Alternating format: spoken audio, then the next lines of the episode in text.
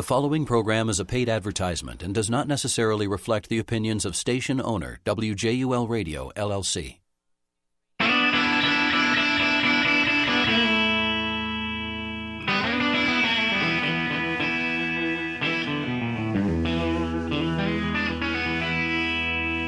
Dr. Dan's Freedom Forum is on the air.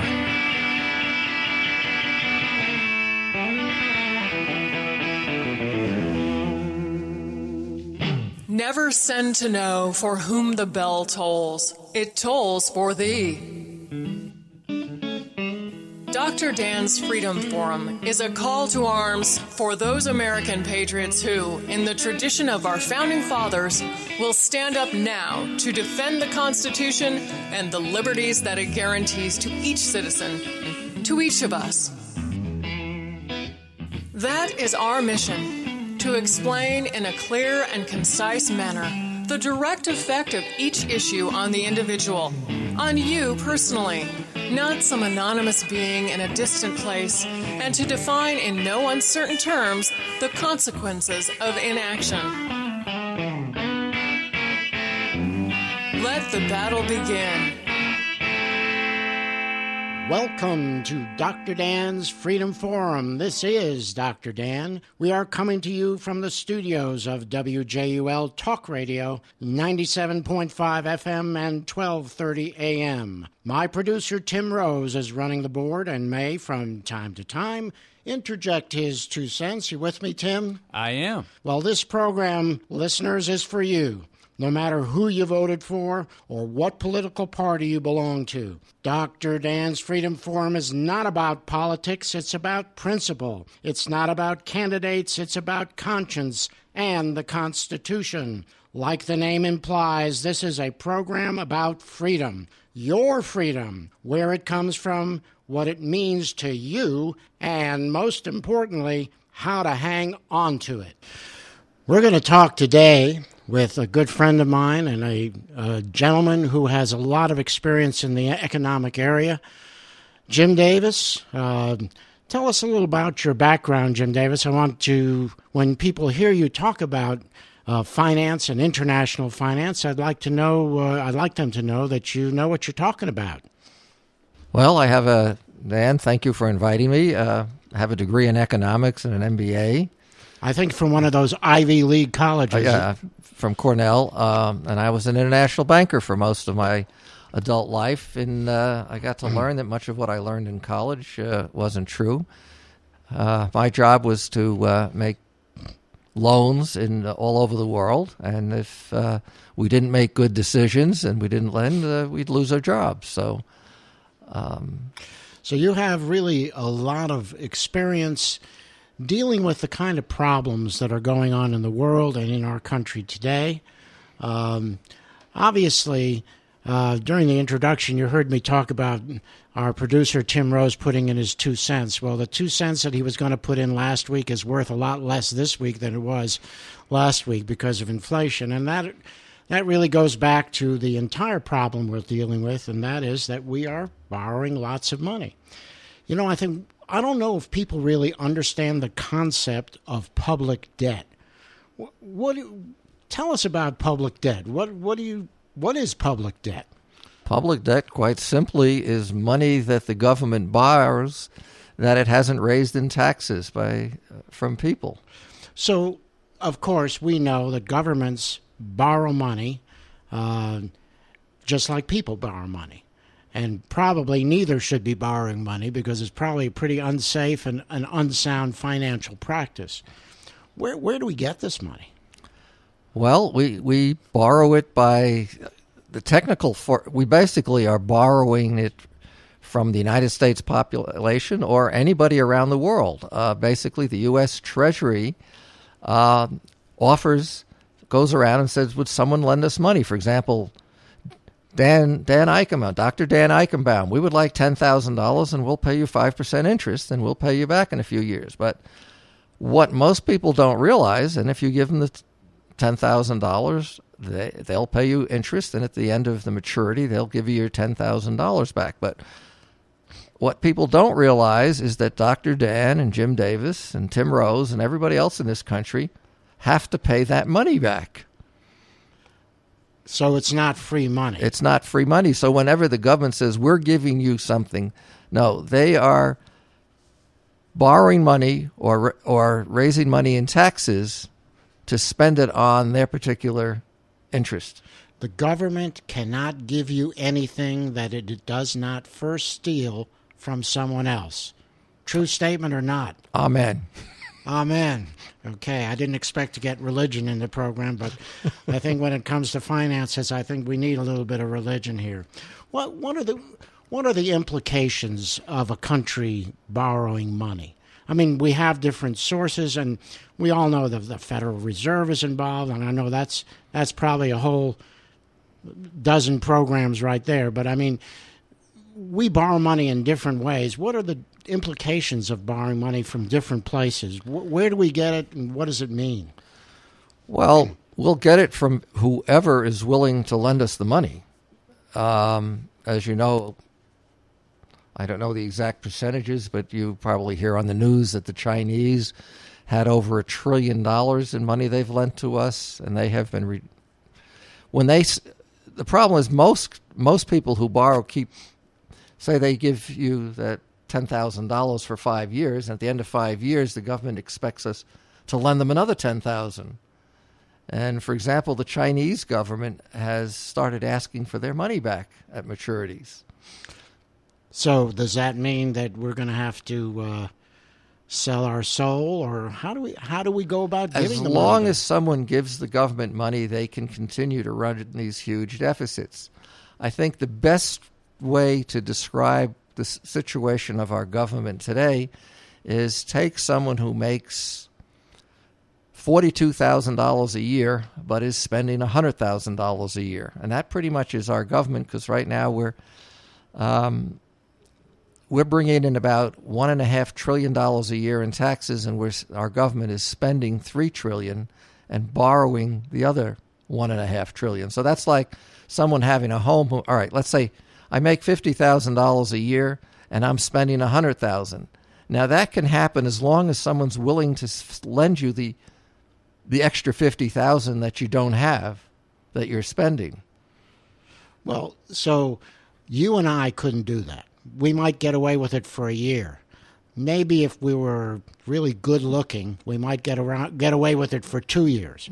Obviously, our government has gotten away with it for decades. I mean, why? Well, and it's part of the problem that an important thing about debt is they have to pay interest, and that means that's money that won't go for other programs.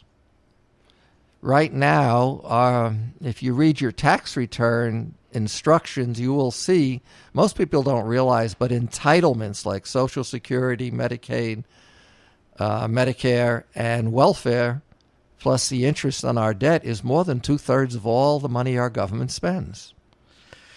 So let's come down to just basic, some human terms. If I were to say to you, or ask you the question, is the United States of America bankrupt? What would your answer to that be? Well, there's a couple different answers. When people say that, they point to the fact that right now we have about $16 trillion in just federal debt. And our economy each year produces everything, about $15 or $16 trillion. So we could pay off our debt if every penny that every person makes in this country in the next year is used to pay off all our creditors. Of course, that would not leave money left for us to eat, so most of us would survive. So even though we're supposed to lose weight and get thinner, that is not the recipe for doing it.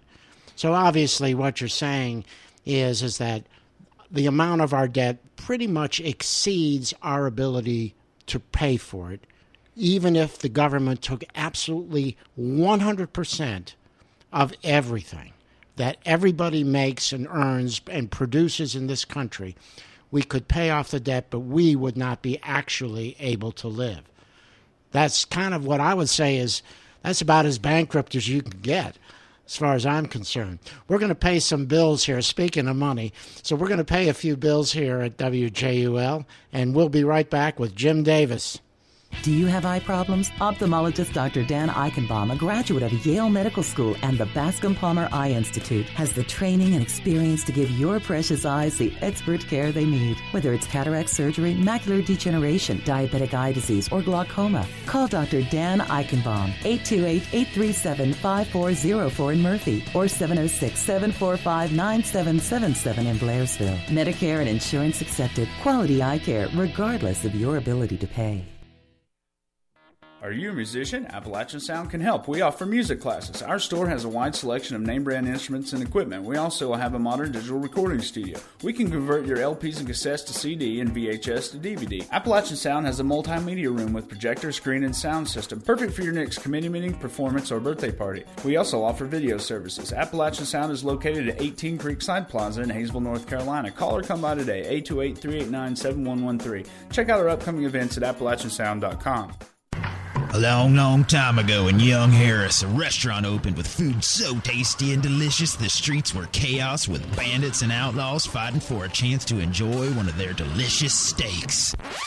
That place is still here, and it's right down the road. Brothers at Willow Ranch is the place for the finest steaks, seafood, burgers, and chicken in town. Located on Highway 76 in Young Harris, Brothers at Willow Ranch, where Southern hospitality is their specialty. Call for reservations today, 706-379-1272. Find the right club for you at the new Golf-Topia in Hayesville, your local discount golf store opening July 21st. Golf-Topia sports new and used clubs, and consignment is available by calling 828-360-2103. Take a club on a test drive using our hitting mats and putting surface and enjoy a free gift with your first purchase. Putter up at the new Golf-Topia at 1124 Highway 69 in Hayesville in the Tri-County Plaza next to Color Splash and kick your handicap to the curb.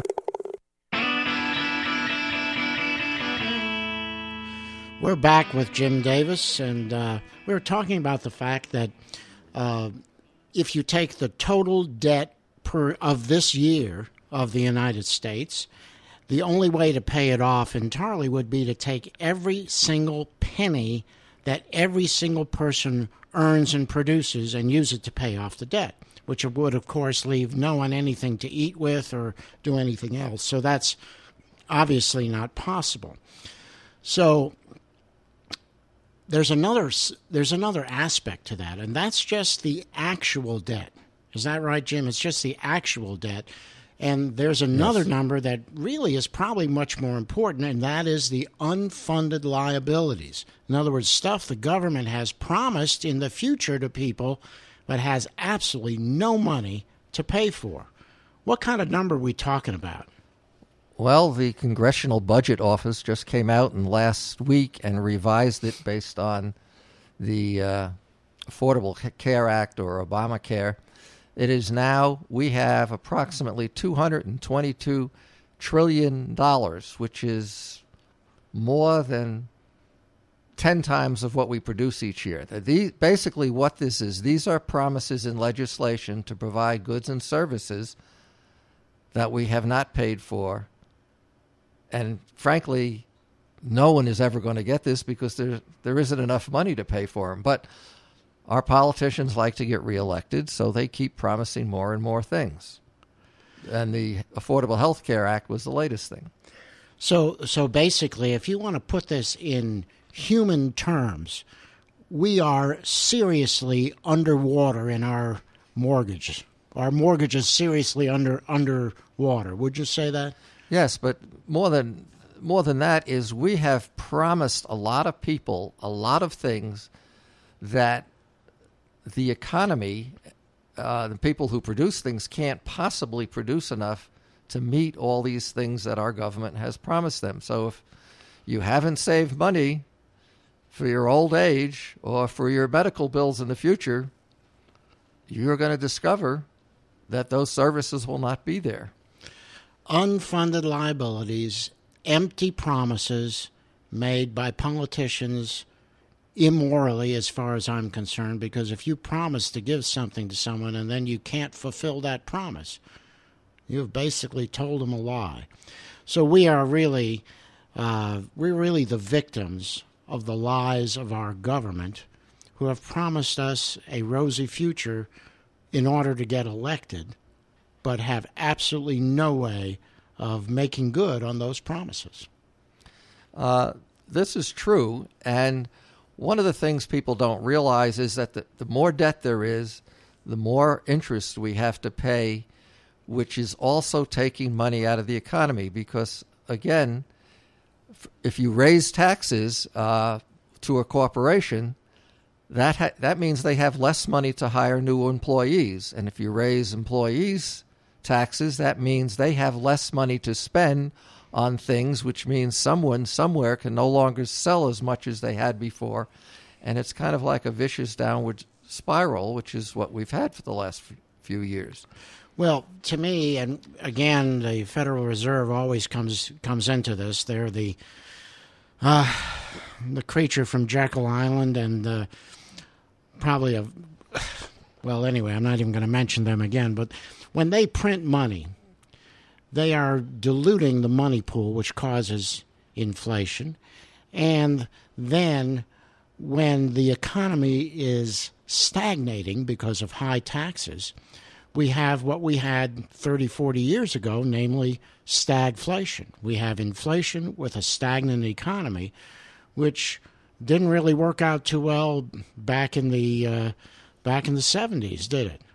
No, but if you go a little further back, I'm big on economic history. I took a course, economics course. Wait a minute. I bet you took more than one course. Recently. This was very recently. Right. And I asked the professor, do you know what the inflation rate was in the United States from 1790 to 1914, 125 years?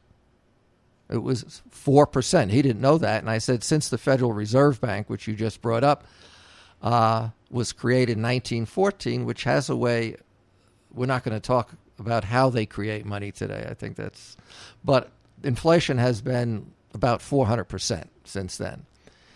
And governments have always done stimulus packages. And President Wilson, in 1914, when the Federal Reserve was created, used the Fed as a vehicle to borrow money to finance us going into the war. And he got control of industry and had a war board to tell industry what to make and all that. And didn't work out too well, because by the time the armaments were shipped to Europe, the war was over.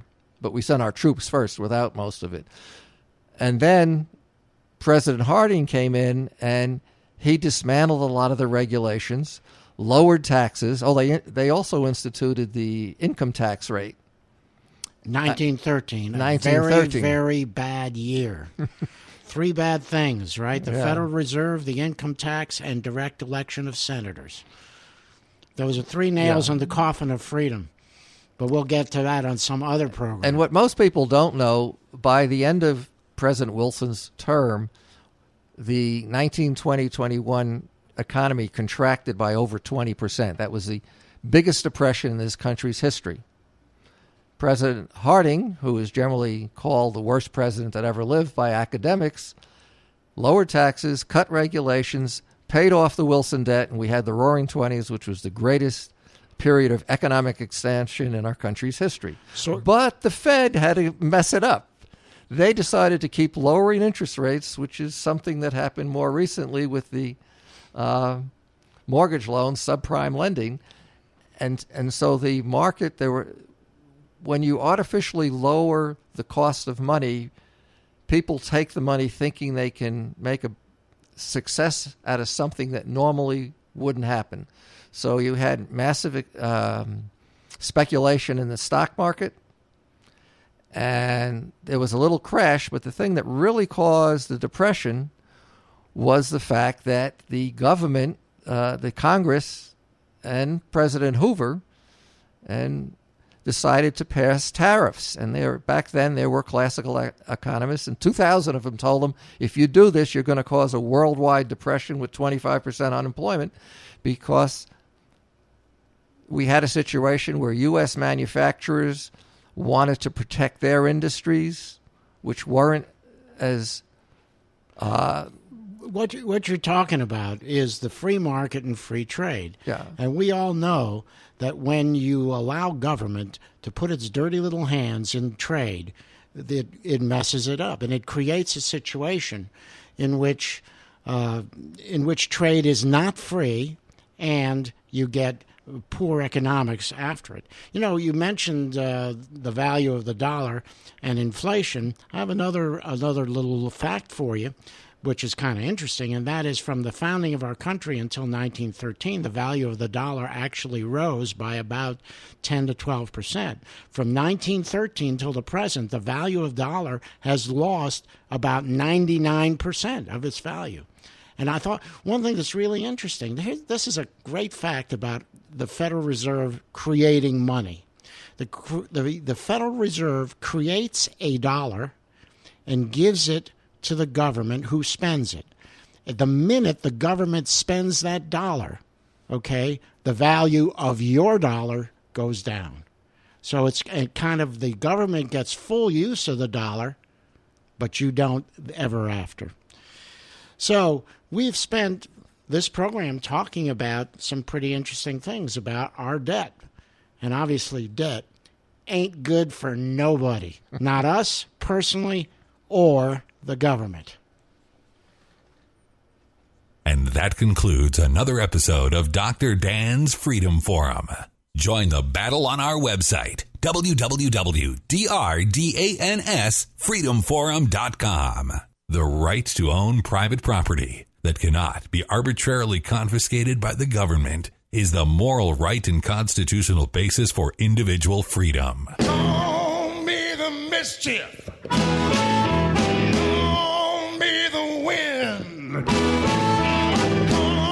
me the hoodoo. Let that guitar sing. Call me the Choctaw. Call me original sin. Call me railroad steel. Call me the lonesome man. They call him Muddy Water. And people, I just love to hear that old man sing.